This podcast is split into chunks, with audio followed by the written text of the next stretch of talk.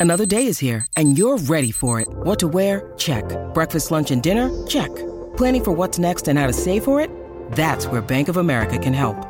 For your financial to-dos, Bank of America has experts ready to help get you closer to your goals. Get started at one of our local financial centers or 24-7 in our mobile banking app. Find a location near you at bankofamerica.com slash talk to us. What would you like the power to do? Mobile banking requires downloading the app and is only available for select devices. Message and data rates may apply. Bank of America and a member FDIC.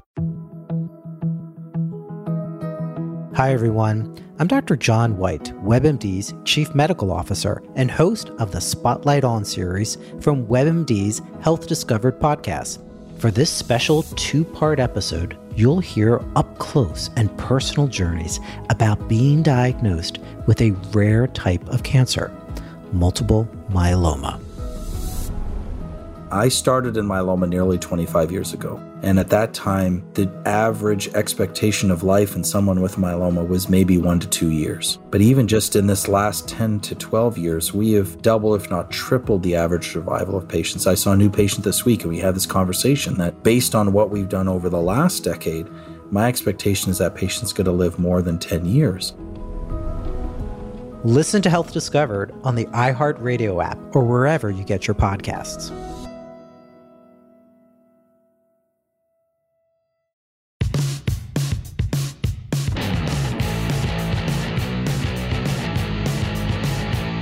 Hi, this is Kenny Albert. You're listening to the Broadway Hat Podcast with your host, Kyle Hall, the number one podcast for all things Rangers hockey. Welcome back to the Broadway Hat Podcast. I'm your host, Kyle Hall. And the New York Rangers this week, after a just an awful week beforehand, with the Edmonton collapse, the Devils 2 0 collapse, this team needed something. And coming into this week, I thought they needed seven points or at least six points in these last four games. They played Ottawa back to back or home and away, then a back to back after the Ottawa game with Chicago, and then Monday night against St. Louis. All teams that are either in last place in their division or struggling as St. Louis has been struggling. And the Rangers go out, they get the win in Ottawa. Halak plays the best game he's played in Rangers jersey. And then they come back home and just a devastating loss Friday night, and it, up two to one, 18 seconds left. The Rangers uh, uh, Brady Tkachuk scores a goal. Igor on deflection. He played well all night long. He played well after you know some of his struggles that he's had, and uh, they lose an OT. It, it happens. It sucks, but um, you know a game that Rangers had won. They had that game won. And then Saturday happens, and I understand coming off of a back to back the night before, you lose a game, uh, giving up you know the tying goal in 18 seconds and losing an OT. You know, obviously it that takes a lot out of you of a team, but they went out there on Saturday and got absolutely embarrassed at home against the last place Chicago Blackhawks. Embarrassed, outskated, outworked, everything. Halak looked terrible again. They just they looked awful. They looked awful. Trouba's the only one out there who's shown any emotion. Getting into two fights, throwing the throwing his helmet against the boards, yelling at the team to wake up. And they did not. Oh, they did afterwards. They scored a power play goal to make it three to one right after that. And then they got outplayed again the entire third period. Embarrassing. One of the worst Ranger games in a long time. And I, you know what? Not to make excuses for them, but I understand how a team could come out flat and whatever after the night before. But still, embarrassing in a season where it feels like this Ranger team thinks they can just show up and win games just based off the, the talent of what last year's team was. This team's not as talented as last year. Igor's come down to earth a little bit from last year. He's still fantastic goalie, still putting, you know, his numbers are still great, but they're not otherworldly like they were last year. And then tonight, or we're recording this right now Monday night, right after the Rangers win against St. Louis, they get a a much much needed win, uh, almost a must win tonight to get them somewhat back on track here. Um, I thought going to different lines. It was the first comeback win, by the way. Rangers were 0 7 in games when trailing heading into the third period. Uh, they're down 4 to 3 tonight. They come back. Gallant changes the lines up, moves Zibanejad um, either down or up. I don't know how, which way he went, but moves him with Kakko and Lafreniere, and I think that's a move that Rangers Twitter has been clamoring for. I think Vince Mercogliano wrote about it uh, in his article uh, on Monday as well, or Sunday, whenever that came out, about getting those two young kids with Mika, and it clicked. They, you know, Lafreniere scores a goal. They're out there for the K'Andre Miller goal when it was his first of this season. Um, that line worked, and Goodrow slid in between Kreider and Vesey, and they played well in the third period. That line. Vincent Trocheck finally broke through for a goal. Uh, the guys hit 10 or 11 posts. I think he leads the NHL in post hit. Kakko had three different chances tonight where he could have scored goals that either one of the posts had a beautiful move to get around uh, Binnington and just couldn't finish it. Uh, another one that trickled through Binnington and stopped it. So Kakko played well tonight. I think, you know, the Adam Fox is ridiculous, by the way. He's just so good. But, you know, this team from Saturday when they show no emotion, you see Trouba and the media come out and say this, you know, this lifeless in this locker room. And then I, I posted on my Twitter, and you see Ryan Reaves out there with his new team going viral for him firing it up. It sucked. I was like, why? You know, since he's left, the Rangers have been bad. and I know he wanted to go somewhere else and get more playing time. But when you lose a guy like that in the locker room, you know, who he was the release, you know, Igor us. he's the guy firing the team up. It sucks to lose a locker room guy like that. And I know they listen, the cap space is much needed, and he wasn't playing every night. And the Rangers have made a decision that Sammy Blais is going to play every night, and Ryan Carpenter. Well, tonight he was scratched for Johnny Brodzinski, but those guys were ahead of him in the rotation, and the Rangers will have to deal with that. And whatever you know, they have to have more of these veterans step up in this locker room. Guys like Lafreniere and Kakko, they, they're not rookies anymore. They've been around the block. So maybe one of those guys steps up in the locker room. You know, is it Adam Fox? Is it Ryan Lindgren that takes a, a bigger role in that room? Something has to click. And and Gallant is a, huge player coach, which is great and bad at the same time. I feel like he obviously protects his guys, which they they enjoy and they love. He lets them go out there and kind of play their own game. But I don't know how, you know, behind the scenes, I, no one will know this unless you're on the team. But you know how tough he is in these guys. You know, guys like Panarin who kind of look like they were going through the motions the last couple games. You know, I thought like Barclay Goodrow hasn't been playing well, and he got into a, a little fight and showed a little bit of motion there at the end of the Chicago game. But I think he's been really bad. I think Chris Kreider had a couple bad games, but he got a huge goal tonight. You see the emotion coming out of him, and he's an emotional guy. And they need something like out of Kreider to fire this team up. It can't just be Trouba laying guys out for dead on the blue line and then having to fight guys afterwards. They need other guys and other veterans on this team to make plays and get excited and get the team going. And they have a really tough schedule coming up. So after this, you know, they get five points out of the four games, which is not not great, but you're right there still. The Rangers are still right there. They're tied. You know, they have, I think, two games. Uh, they play two more games in Detroit, but they're right there for the final playoff spot. They're tied with the final playoff spot. Three points behind the Islanders now. Um, I think they're now six points or five points behind Carolina. So that listen, we're only 25 games, 27 games into the season. There's a lot of season left. They're right there. If they can turn this around, you know, this is not season over. But after that stretch there with all those, you can't call them layups, but teams that are really not that great. You now Wednesday night go into Vegas, very tough place to play. Very Vegas is rolling right now. Uh, then Friday night you go to the Stanley Cup champion, uh, Colorado Avalanche, and then Monday you're back at home against the first place New Jersey Devils, who are the best team in hockey so far to start the season. So you have three really tough games, and when you look at it, you want to go one. I would say you got to win one. You got to take one OT, and then you can drop one. But you got to come out of this with three points in five games. I think, uh, three points in three games. I think, and because you got to keep up, you got to keep up in this division. But uh, they have to keep with this momentum. The, the power play finally broke through for a goal. The power play's been struggling. You know, another guy who I think I think the Rangers I want to see him get more time. Julien Gauthier. He's really shown that he is an NHL caliber player since he's come back from Hartford got his wake up call. He's been good. I would love to see him on the second power play over Sammy Blais. I hope Chytil comes back soon. He's a guy who's really stepped up this year, and the Rangers need him.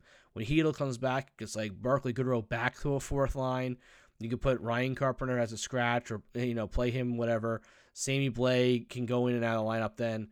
But if if Filipino comes back, you can have him in between Vesey and Kreider if you want to keep this advantage and the young kid line up top. Now you have Chytil has another dynamic offensive player in Kreider next to him. He's got a guy like Vesey who can go into the corners and do the dirty work, get the pucks out for him. So I think that could be a good line as well. Leave Trocheck and Panarin and Kravtsov together. They've looked okay. That's a really good top six. Uh, sorry, top nine. Now, obviously, Jimmy Vesey, some fans are going to say, listen, he's a fourth line player, blah, blah. For right now, that's the best top nine the Rangers can have. The best fourth line you could have is Barclay Goodrow as your fourth line center. That's what that's what he is to me. He's a fourth line player. He's a very good penalty killer. He's a grinder. For this Rangers team to work, he needs to play more in that fourth line role. That's kind of, you know, when he's on the fourth line, the Rangers lineup is just that much deeper. The defense has to step back up again. They left Igor out to dry a couple times tonight. They left out Halak to dry a couple times against Chicago on Saturday. I know Trouba's been playing hurt. He's been playing emotional lately. Um, I think Braden Schneider has taken a huge step forward this year. Scored another goal tonight. He's been really good. K'Andre Miller, hopefully, with his first goal tonight, gets some confidence going offensively. Helps him out because he's been struggling recently. You know, recently. Lindgren looks healthier. Uh, obviously, he's been a little banged up this year. He looks healthier. He played well tonight. Fox is on another, you know, Norris run here. You know, uh, Karlsson's been fantastic out in San Jose, but Fox, I think, is grading out as a top defensive player in hockey right now for all defensemen. Um, and then now you have Libor Hajek. So Zach Jones gets sent down to the American Hockey League to uh, get more playing time. Libor Hajek has now stepped in to that third pairing. Now you have Ben Harpur, who got called up, played for Nashville uh, a couple years there. You know, in and out of the lineup there. It's kind of a seventh swing guy. Uh, they signed him before the, right before the season started. So now you have Libor Hajek out there. So when when I'm sitting in Chris Drury's seat right now and I'm looking at what I want, I see Patrick Kane put up three points against me on Saturday. It's exactly what the Rangers need.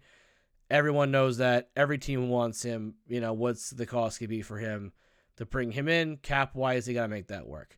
The other thing is they got to bring in a veteran defenseman. And if it's going to be a guy like Justin Braun, who I thought in great for them last year, is it a guy like Troy Stecher out in Arizona who's playing, you know, second pairing, third line pairing minutes out there? but it's a guy who can you know contribute offensively and defensively as a third pairing guy as a veteran. You know, is he a guy the Rangers look at something like that? Somewhere along those lines, they need a veteran defenseman making around a million dollars a year. They can help shore up that back end and, and kind of help out. Braden Schneider, still 20 years old, come along in the NHL, and also be either step in for Libor Hajek if he's if his play drops, or can push him either way. Just they, they need another veteran guy. I don't think Ben Harpur is the guy. Um, I just think they need to bring in another guy with more NHL experience for playoff run. Similar to, like I said, Justin Braun last year, which I thought was a great addition to this team. So they need, obviously, it's about every week. They need a scorer and they need depth defenseman. But now with uh, Jones getting sent down, it's even more apparent that he needs help defensively um, as the season wraps up here. But uh, talking about some hot teams, Jacksonville Icemen, the Rangers ECHL affiliate, last year had an unbelievable season, won 40 games for the first time in franchise history, won a playoff series for the first time in franchise history in their first year as a Ranger affiliate. Uh, and their head coach, Nick Luukko joins us this week on the show. Uh, Nick uh, came along. His uh, dad was actually involved in the Flyer organization for years in Florida. Uh, he grew up a Flyers fan, so we talked to him about his hockey journey. He got drafted by his hometown Flyers, which is very cool. Very cool draft story about his dad not wanting the Flyers to draft him. Uh, so very cool draft story there, and he talks about his years in the Flyers organization, working his way up, and then also you know through the coaching ranks from assistant coach uh, at, all the way up now to the head coach down in Jacksonville. So very cool interview with him, and we get to learn more about the Jacksonville guys. You know they've had a lot of the East Coast League. We've had guys on the show who play down there. It's the talent gets better and better every year down there. There are more and more prospects down there, not just guys going down there and throwing, you know, throwing chucking knucks at each other. Like these guys can play. Um, you know, we had Cristian G- who.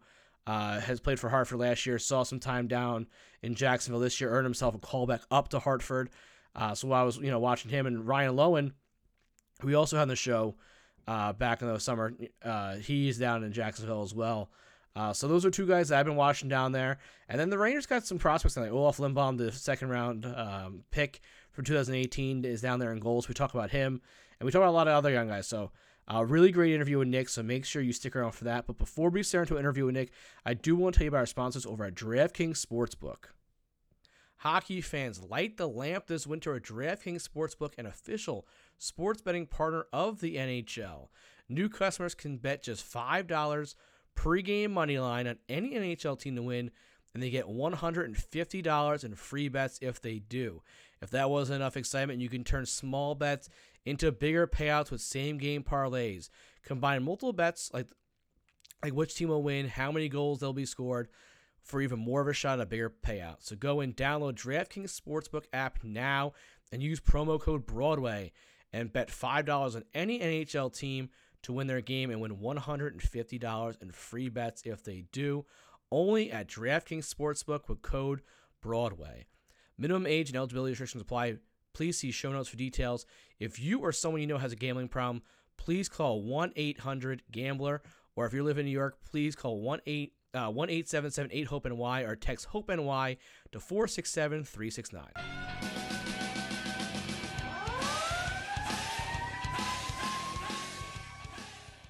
All right, we are now joined by a very special guest, the head coach and director of hockey operations for the Rangers ECHL affiliate Jacksonville Icemen, Nick Luukko. Thanks so much for joining us. Yeah, thanks for having me. Uh, first off, congratulations on a great year last year uh, a franchise record in wins and uh, the first playoff uh, series win in franchise history. So congratulations on an excellent season there. Yeah, thanks so much. Yeah, it was um, exciting first year, um, especially for myself personally. Uh, first time being the head coach. Um, learned a lot throughout last year, and um, you know had a blast doing it. And I had a couple of uh, former teammates and friends years on the show, but back in prep school, another gunnery guy on the show, uh, Terrence Wallen, who is now the head coach at Maine. I need you guys to face off and have a uh, a fr- you know a friendly rivalry there pretty soon. But uh, at a prep school, you got drafted by the, the hometown Flyers. Uh, talk about that that draft day and how cool that was.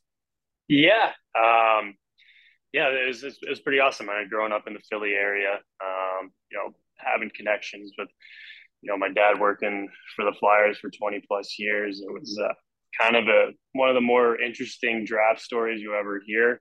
Um, throughout that season, you know, I was on the central scouting and, and interviewed with some teams, and throughout the whole year, um, you know, my my dad was saying there's no chance that you know we'll draft you here in Philly. You know, you got to go make it on your own, and I totally agreed with that. And then, um, you know, draft day came along. Paul Holmgren, who was the GM, said we're going to draft Nick. My dad said no chance, don't do it. He did it anyway. Um, apparently, I was not at the draft, but my dad was very upset with uh, with Homer and and and and the rest of the scouts there. But um, that's just kind of the way the Flyers are. It's it's it's always a, a family like uh, culture that Ed Snider started back in 1967. So um, it was pretty pretty interesting. You know, I was I was a little shocked because I was talking to uh, four or five other teams, and then you know didn't really expect Philly to draft me. Um, but uh, looking back on it, it was, it was awesome to be part of the organization for for all those years growing up as a kid, and then through my time as a prospect and playing pro hockey, um, you know, a little bit with Lehigh Valley and, and, and Reading, their ECHL affiliates. So, um, you know, looking back on it, I wouldn't change a thing. It was it was a little awkward being an 18 year old and you get drafted by team that uh, you have family working for, but um, you know, it was uh, it was a pretty cool experience. Um, so you weren't at the draft at all. You're you're at home. No, yeah, I was at I was at home, um, hanging out with buddies on the weekend. Uh, I was kind of slated to be that you know fourth, fifth, sixth, seventh round pick area. Um, got drafted in the sixth round, and I remember my dad texted me like, "Hey, uh, we're about to draft you," and I was like, "What?" And uh, yeah, it was. I remember telling my mom. My mom was like, "What are you talking about?" Uh, it was. It was. It was kind of awkward. It was. It was weird at first, but um, definitely a pretty unique draft story. I don't think anyone's uh, dad's been uh, upset when their kids got drafted, uh, like like my dad was. So um, it was kind of funny to be a part of. And obviously, growing up around that great Flyers team and the the Legion of Doom and everything, who was your favorite player on those teams? Uh, my favorite player growing up was Shjon Podein. Um, okay. That's why that's why I wore 25. uh, playing my entire life. Um, I was in the locker room when I was when I was little, and he you know would take good care of me, let me tape his stick, and you know, kind of play knee hockey with me in the locker room. So he kind of became my idol at a young age, and we actually stay in touch to this day, um, which is pretty cool. Yeah, it's awesome. Yeah. Did any of your uh, friends growing up, who obviously were all Flyer fans, I'm sure, but did they all get on you about your dad trading Eric Lindros or no? No, not so much. um, thinking back on it, I think at that point, everyone, uh, I think it was time for, for the Flyers and Eric Lindros to kind of part ways. So um, I know uh, I'm trying to think back on a couple trades where where guys were like, "What what are they doing?" or anything like that. But I can't really think of anything. I mean, Philly was always when when Ed Snider was around, they were always in it to win it, so they were going to do whatever it took to win. Um, so they would go after the big free agents and, and, make the big trades. You know, bringing in you know Jeremy Roenick, Tony Amonte, uh, a couple of those other guys for that 2004 run, and then 2010 they went out and got Pronger and, and made a run to the finals there on that crazy last day of the regular season, getting in on a shootout, and then coming back to beat Boston down 3-0. Uh, that was that was a pretty special run for our family, and, and just pretty cool to look back uh, and be able to be a part of it. Yeah, that, that that shootout though was not a very happy memory for me though, unfortunately. Um, yeah, yeah. It's, it, I mean, it's funny. Like it comes full circle. Like you know, obviously growing up in a family, as a Flyers family, and then you know know, 10, 15 years later, I'm working for the Rangers. I never really would have thought that would happen because we grew up, we, we hated the Rangers, Devils, Penguins, all those teams. So, um, but that's hockey. Yeah, no, that's awesome. And, uh, and you end up, you, you go to the USHL and you, you win a championship with Dubuque and Johnny Hockey, uh, Johnny Gaudreau's there. And uh, did you play with him growing up too in that area?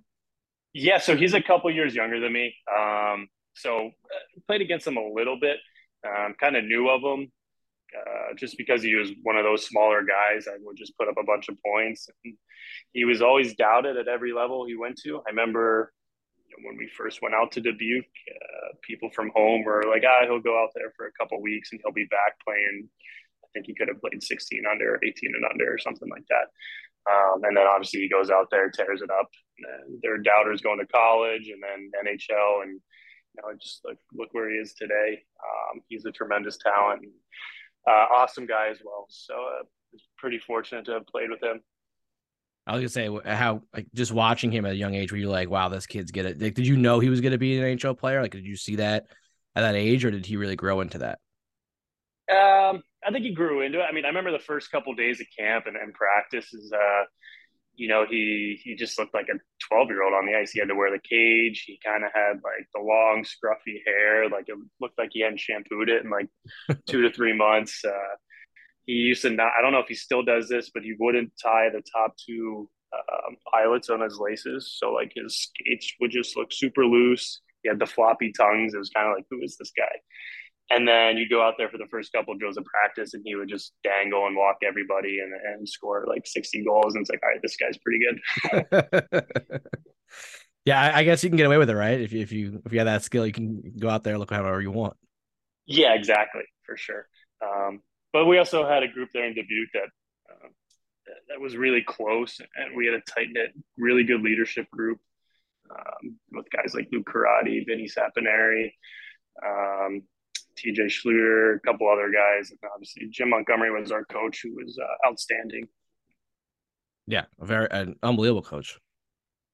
Yeah, uh, best best coach I've ever had. He just his attention to detail and um, kind of given that creativity to the forwards and even the defensemen to get up in the play and, and make plays and don't necessarily be afraid to make mistakes because mistakes are going to happen in this game. So um, I, I, gained a ton of confidence playing for him, and I learned a ton about the game that year. Uh, so you end up going to Vermont. How did that process play out? Uh, you know, what are the schools you were looking at before you ended up committing there? Yeah, so I was talking to a bunch of the hockey East schools. Um, I committed to Vermont uh, my senior year at the Gunnery. Um, I had an offer from UMass. Uh, I was talking to BU, UNH, um, a couple other schools. Um, but yeah, I, I, went up for a visit to Vermont, saw a game at, at the Gut, and you know, pretty much instantly fell in love with the spot. I mean, being in Burlington, there isn't there isn't any pro sports teams around, so the team gets treated like a pro sports team. Uh, they sell out every night. Like I said, the gut's a cool, cool old barn. Burlington's a great college town, so I was hooked right away. Now we had uh, Michael Paliotta on the show, uh, who is a Big Ten defenseman there. With, with you guys, were, were you D partners with him, or uh, I know he yeah, had big, his senior year was his big year, I think, right? Yeah, he had a great junior senior year. Um, we started out playing together as freshmen. Um, we were partners. I remember our first game. We played at Minnesota. They were top five. Had uh. Uh, I think Haula was there. A couple other couple other future NHLers. Um, we were down two nothing before our first shift. Um, we ended up losing. We ended up losing six nothing, but somehow we were even. Um, so from there, um, you know, like Mike went on to have a great career and played a couple games in the NHL, and um, you know, he did a lot of good things.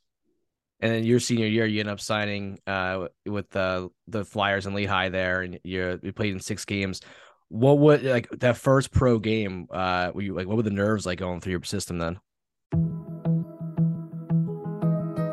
Hi, everyone. I'm Dr. John Whyte, WebMD's Chief Medical Officer and host of the Spotlight On series from WebMD's Health Discovered podcast. For this special two part episode, you'll hear up close and personal journeys about being diagnosed with a rare type of cancer, multiple myeloma.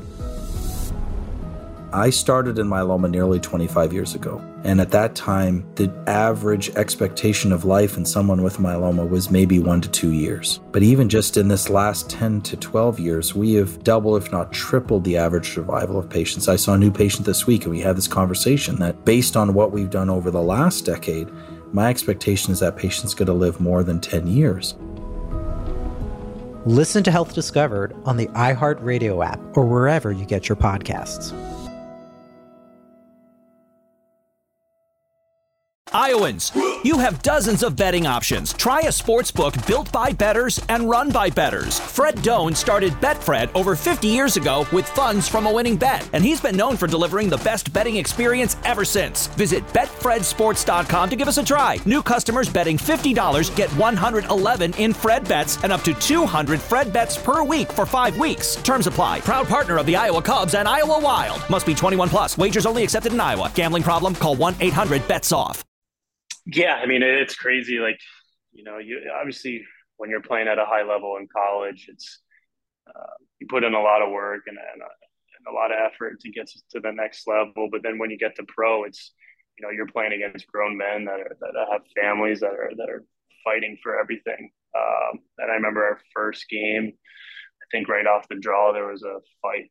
Um, you know, right off the opening face off, and I was like, all right, well, we're not in college anymore, so um, it's just like anything else. You got to get that first shift out of the way, and then you start to feel comfortable and just kind of kept it simple. And um, it was pretty cool to be a part of.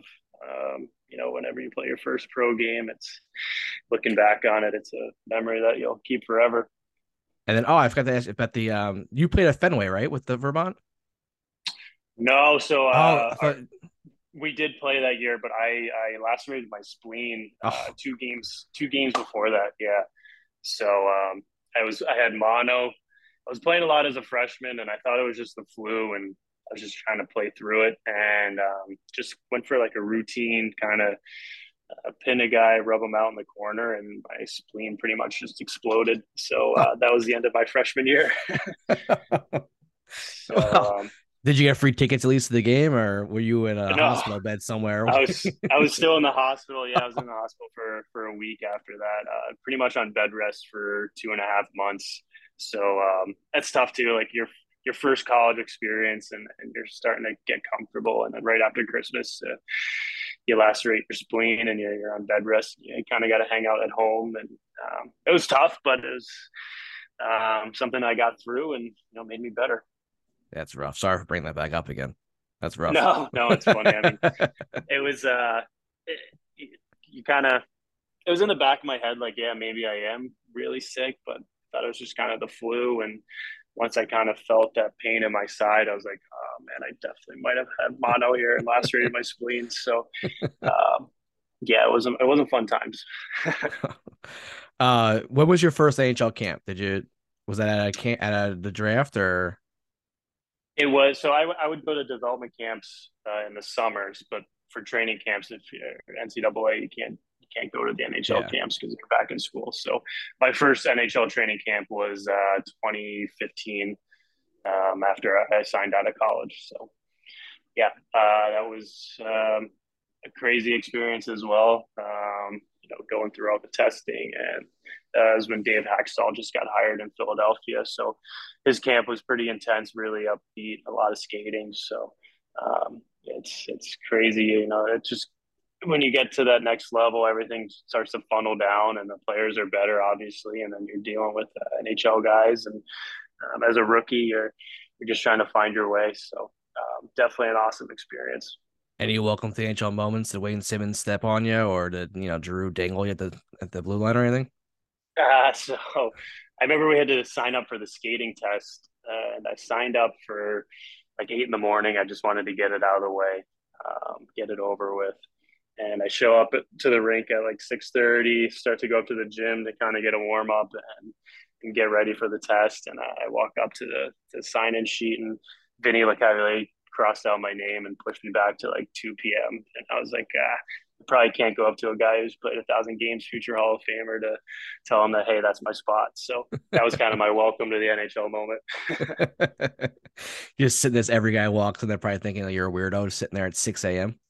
Yeah, exactly. I'm like, now what am I gonna do for six hours? uh, you went out, you played in Reading for a couple years and you were then a coach there, so you're a Reading legend and uh, it's a shame. So you guys don't have them on the on the uh, on the schedule last year. This year, we got to get you a, a, homecoming back there. I know, I know. I because I, I, played for the head coach there, Kirk MacDonald, and then I worked for him.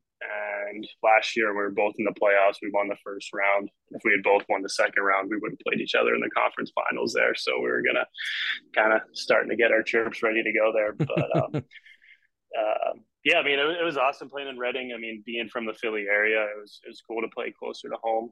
Um, you know, made a lot of good friends there and close friends that you know we still talk to this day. We're in each other's weddings and all that stuff. So um, it's kind of it's kind of weird when you're with an organization for um, I think it was close to seven years, and then um, you know getting the job down here in Jacksonville. It's it's a little bit bittersweet, but um, had a great time being in Reading. And then, uh, so when did you know? So you was it six years pro, um, and, and you jump behind the bench. When did you know you wanted to be a coach? Like, when did that kind of kick into your mind? It's kind of towards my last year. Um, we kind of had a veteran core group that had played together in Reading for a couple years there, and guys were kind of looking to go their separate ways. We had a couple guys go to Europe. Some guys were going to retire, um, and I was had some interest in Europe and was kind of looking to maybe keep playing, but I knew I wanted to stay in the game and get into coaching. And at the end of my last season, our assistant coach, uh, Mike Marcoux, left Reading to go back home to Long Island to run the Junior Islanders. And um, Kirk, the head coach in, uh, in, in Reading there, basically told me, hey, if you want to play, I'll sign you. But if you want to be the assistant coach, I'll hire you. So to be able to jump into that role right away, fresh out of uh, playing pro hockey, I kind of just jumped at the opportunity, and I'm really glad I did it. Um, you know, I learned a lot those first couple years working for for Kirk, and obviously going through the pandemic was was hard on everyone. But um, you know, I learned a lot about the game just through those couple years. And you end up in Jacksonville. So last year's your first year as a head coach. What was the interview process like for you? Like, when did you first uh, learn interest, or did they they have interest in you? Like, how that all play out? Yeah, so like the last couple summers have obviously been pretty unique with the pandemic and the, shortened off seasons because uh, you know the NHL playoffs have been going deep into the summers. So it was about uh, early August. I was about to get settled into to a new apartment in Reading to be the assistant coach there for another year, and uh, Bob Ohrablo called me and, and asked if I would be interested in interviewing the head job down here in Jacksonville because uh, Smurf had just left Jacksonville to be the assistant coach in Buffalo. So obviously, I, I jumped at the opportunity. I kind of figured, um, you know, at least it'd be a good interview experience because I don't have much of that uh, being such a young coach. And um, yeah, the, the rest is kind of history. I interviewed well, and um, you know, Bob and Andy Kaufman decided to hire me. So here we are today. now, and, and, that was after the Rangers announcement too. So was there a party like, oh man, like this could be a Rangers team? Like, I gotta second guess myself here, maybe. Yeah, no, I mean, I, for me, I, I, was obviously ecstatic at the opportunity to be a head coach. Um, and when you've been along, been around the game long enough, like you know, you don't care who you're working for, you know, as long as you're as you're working with an NHL team, it's pretty special. So um, we, I, like I said before, we chuckled at the fact that it's that's the Rangers, someone that we grew up hating, but now I'm uh, uh, I'm super excited to be a part of that organization and, and work with those guys. Now, how much involvement do the Rangers have with the team? Like, are you sending scouting reports to them? Uh, I had um, Riley Armstrong on when he was the coach with Maine, and he had you know small contact with the Hartford team, and mostly with Hartford, not really with New York, but kind of sending scouting reports out. Um, like, what kind of contact do you guys have with the organization?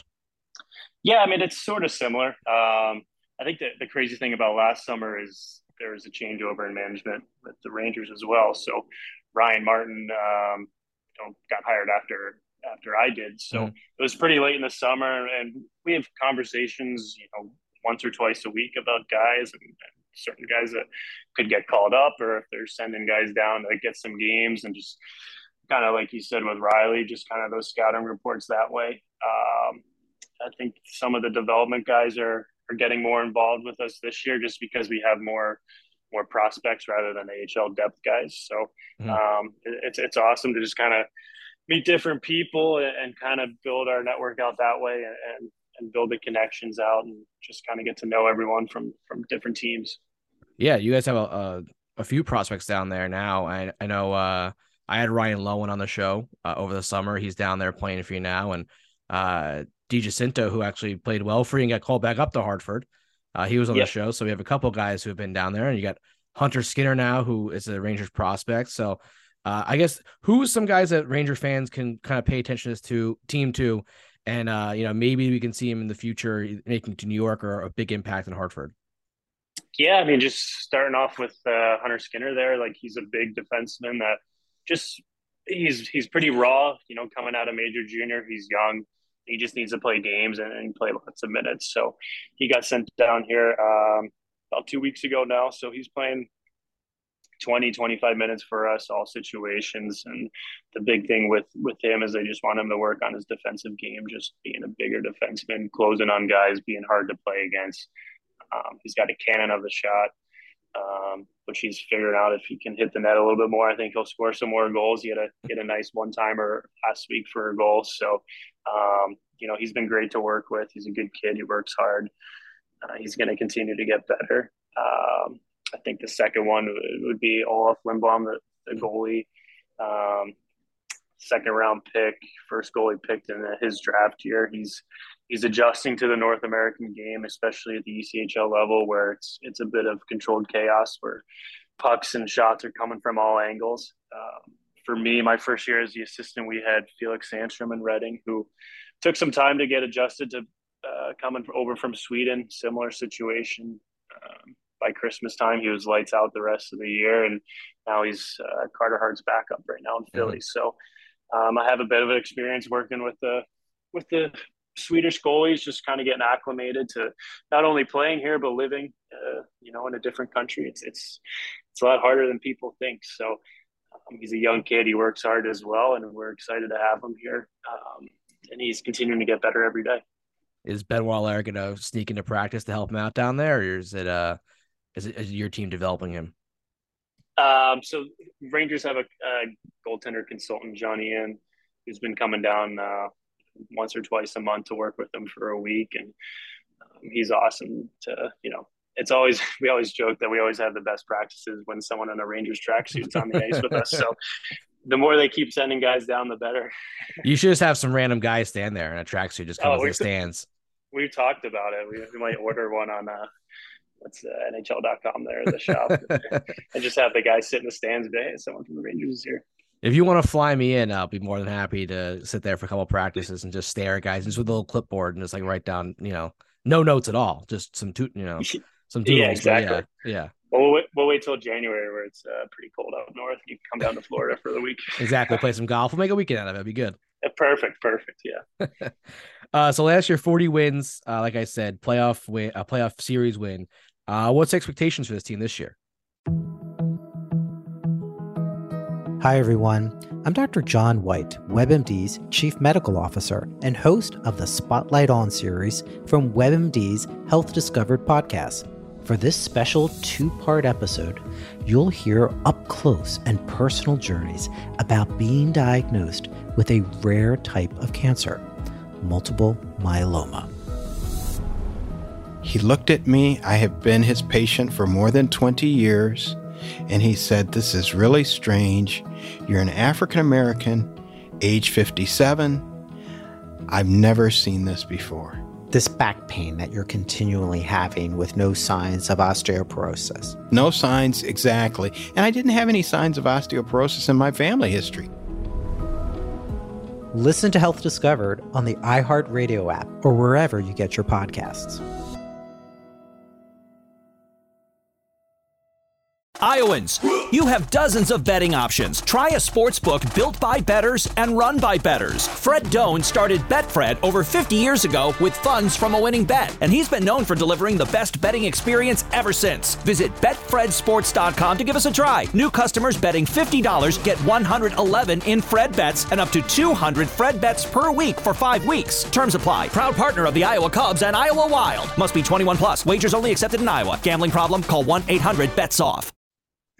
Yeah, I mean, for us, we're, we're pretty fortunate where we had a lot of the returners want to come back. Um, guys kind of had a bit of a sour taste with losing in the second round to the eventual champs down in uh, Fort Myers there. So um, it's been good to getting all the guys back in. Uh, we're still figuring some things out, um, especially with the new guys, just kind of building that chemistry.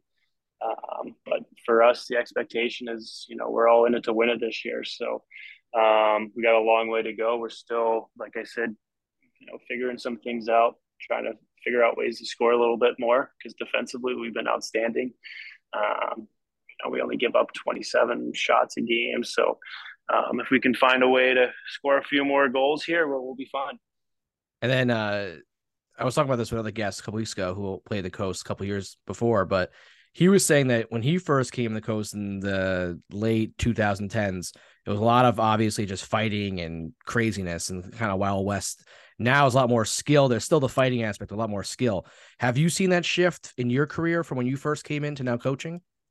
Yeah, I mean it's crazy from my rookie year playing in, in the coast to to what it is today um, even towards the end of my career when I was playing, just the, the amount of skill. And there's a lot of really good players in this league, guys that were all Americans in college or CHL top prospects, you know, in the, in major junior. So um, there's a lot of, I think a lot of people don't know about the coast and how well the hockey or how good the hockey is down here. Um, and at the same time, when you can get a couple of those guys from uh, on NHL contracts to come down and develop and, and kind of get some extra playing time and build their confidence. It's it's a really fun league to be a part of. And last year, Sean Avery was considering a comeback down there with Orlando, one of your rivals. What do you think about him possibly coming back on the ice? we were kind of laughing about it. I know um, well, he has his feud with Matt Barnaby, and Barnaby reached out to us asking if he could sign for us because we play Orlando a bunch. So, um, just so he could fight Avery, and it was kind of, I was like, ah, we're pretty good right now. We got a lot of guys um, starting to come back from Hartford. So, um, it was it was funny. I mean, I heard it didn't really last long there, and I think you know he might be one of those guys that you could ask, and he'd probably tell you that the coast is pretty good. So and we haven't played for a couple years, it's hard to just jump right back into it. So yeah, it's a good story. Good story for the league, I guess. Yeah, the guy sold like you know he sold like like five thousand jerseys, right? And then didn't uh, didn't actually play. Good for Orlando. I don't know if they yeah, refund exactly. everybody, but it gave them great press. Well, when uh, the taxi squads came back last year, it was it was complete chaos right after the holidays there. So I even brought back uh, Colin Markison who was my roommate at Vermont, who was living in Charleston, who just retired. We were short bodies, and he came and played a game for us. So um, you kind of saw that throughout the league, where you would have these guys who come out of retirement and play play a weekend set of games or something like that. I know Trevor Daley played a game down in Fort Myers for Florida, and um, there are a few other stories like that. You didn't think about throwing the pads back on and getting back out there, be a little player coach, a little Reggie Dunlop style. I keep telling my assistant Brandon Mashinter I might sign him again so he can go out there and play. We talked about that a couple times last year, but they have a strict rule in this league where the coach has to get fired for him to be able to sign with the team. So oh. I obviously didn't want to do that. um, couple questions before I let you go. Uh, you guys just had the Dumb and Dumber jerseys. I think you had SpongeBob early this year. What's your favorite theme jersey you've seen on either you've worn or your team have played in? Can I say none of them?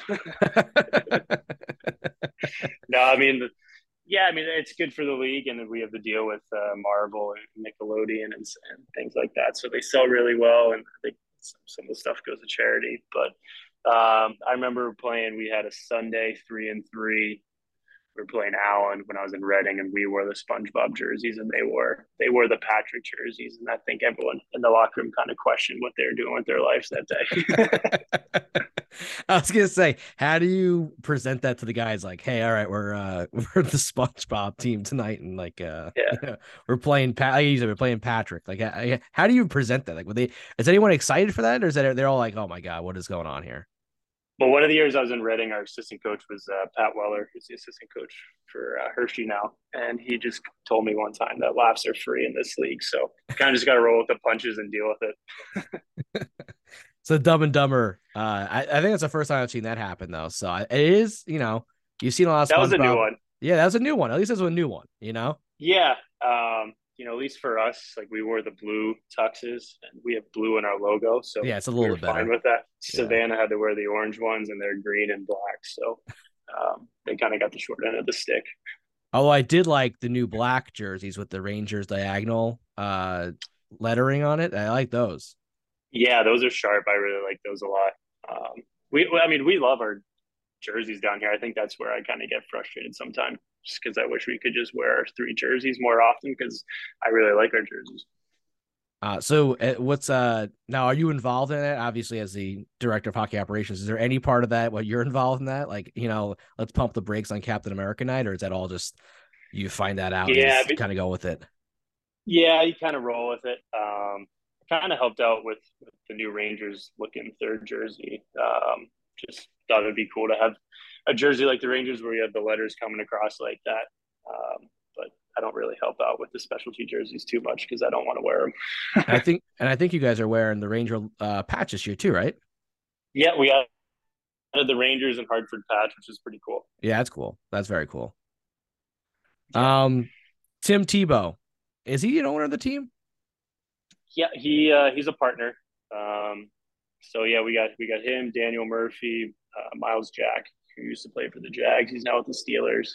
Um, a couple other guys, former pro athletes down in the Jacksonville area, to kind of hop on board and, and help us, uh, you know, help with the new igloo that we're building, the new practice facility, and just kind of be helping us out in the community, kind of building the uh, Icemen brand. That's cool. So he hasn't come. Has he come to a game yet? You get him to drop a first puck soon, or what? He wasn't around last year. Um, I think he might be around this year. I heard two years ago before I was down here, he read the uh, he read the lineup for the guys oh, in nice. the locker room. Gave a pretty pretty good speech. So um, we're hoping to have him back this year. That'd be very cool. That'd be cool to have yeah. him down there. And then, yeah. uh, yeah, so you guys are building the new practice. Is the practice facility built yet, or is that is it in the process of that? it's in the process. So uh, the first sheet opened towards the end of last season, I think right after the season ended, and then our side, the second sheet just opened up. Uh, I think last week. The ice was ready, and they're still they're almost done. The team offices and the and the players' locker room and our and our side coach's office, everything like that. So it's super exciting. It's something with the uh, pandemic, it's been pushed back a little bit just with supply and demand and everything going going on in the world. It's it's been hard to get done, but um, I know Andy and Bob. It's been their baby for five years, so it's almost done, and, and we're all fired up for it. That's awesome. Yeah, I, from what I heard about last year, I thought it was either complete now or close to it. Remember last year they were saying it would be the best facilities in the coast. So uh, should draw some more uh, players down there too for you. Yeah, I mean it's going to be awesome for recruiting. Like we're going to have, you know, obviously our own locker room, weight room, video room, um, pretty much like a mini NHL setup. So um, it's going to be like recruiting, uh, you know, back in colleges and stuff like that. So it's going to be awesome for us. That's awesome. Well, Nick, good luck this year. Maybe we'll catch up with you again towards the end of the season. Uh, you guys are only a couple points back there in first place, so keep it rolling And uh, and yeah, hopefully you guys get back in the playoffs and get to maybe a, a championship or it was a Clark Cup, right? Is that the uh, um, Kelly Cup? Kelly Cup. Kelly Clark is Yep. the USA yep. which you are Yeah. also a champion of as well. Yeah, yeah. So I wouldn't mind winning another ring. That'd be awesome. well, thanks so much for joining us, and uh, good luck this year. Thanks so much. I appreciate having me on. Thank you so much, Nick, for coming on the show. Uh, that was great. Get to know him, learn more about that Jacksonville team down there. They had an unbelievable first season with him, and uh, yeah, they have and they have a ton of talent on that team, like I said. So uh, Ranger fans, make sure you keep an eye on Jacksonville. There's more and more guys down there. Hunter Skinner's down there, so uh, very cool to hear from him about that team and uh, just hear his journey. You know, obviously grew up a Flyers fan, now working for the Rangers, which was funny. And uh, I gotta thank my guy Alex Reed over there, who does a great job with their media uh, for helping set up the interview. And hopefully, we'll get some more guys from Jacksonville on. I know people really really enjoyed when I had a lot of guys from Maine on when they are the affiliate of the Rangers. Um, you know, obviously, just these guys who, you know, some guys who aren't the biggest prospects, but listen, you're down the East Coast League, you are grinding it out, and I have the utmost respect for those guys because those are guys who just love hockey. They love coming to the rink every day, and uh, it's always awesome to hear those guys' hockey stories because they definitely have a ton of them. And uh, yeah, so thank you to Alex and thank you to Nick uh, for coming on the show, and we'll definitely be keeping an eye on Jacksonville this season. And also, I want to give a shout out to my friend Kelli Dolan, who does a great job organizing uh, Ranger signings and Ranger uh, viewing parties and such. And she put together a great group outing uh, going to the Rangers Devils game on January 7th. Um, so make sure you go check her out. You can find her on Instagram and on Facebook at Kelli Dolan. Um, and uh, that's Kelli K E L L I Dolan D O L A N.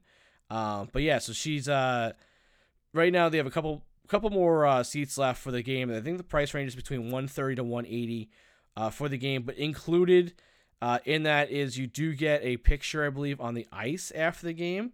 Um, and also, our good friend Matthew Barnaby will be joining the group and going to the game. Uh, we just had Matt in the show a couple weeks ago, and he is going to be there.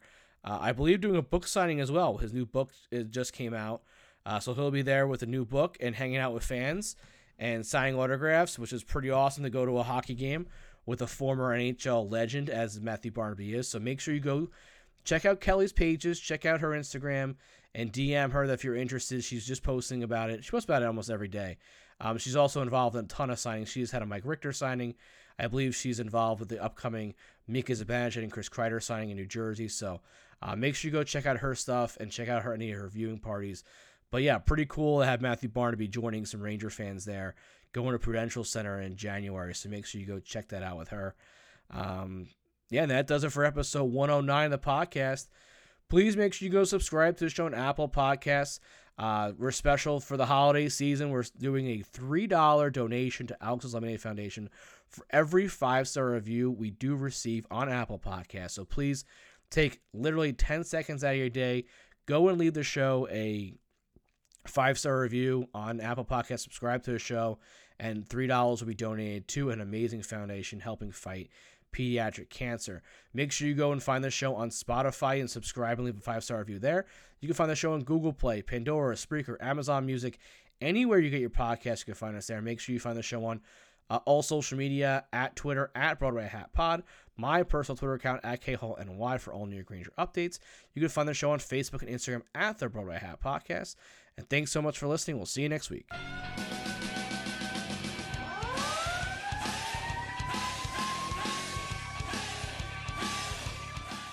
Iowans, you have dozens of betting options. Try a sports book built by bettors and run by bettors. Fred Done started Betfred over 50 years ago with funds from a winning bet, and he's been known for delivering the best betting experience ever since. Visit betfredsports.com to give us a try. New customers betting $50 get 111 in Fred bets and up to 200 Fred bets per week for 5 weeks. Terms apply. Proud partner of the Iowa Cubs and Iowa Wild. Must be 21 plus. Wagers only accepted in Iowa. Gambling problem? Call 1-800-BETS-OFF.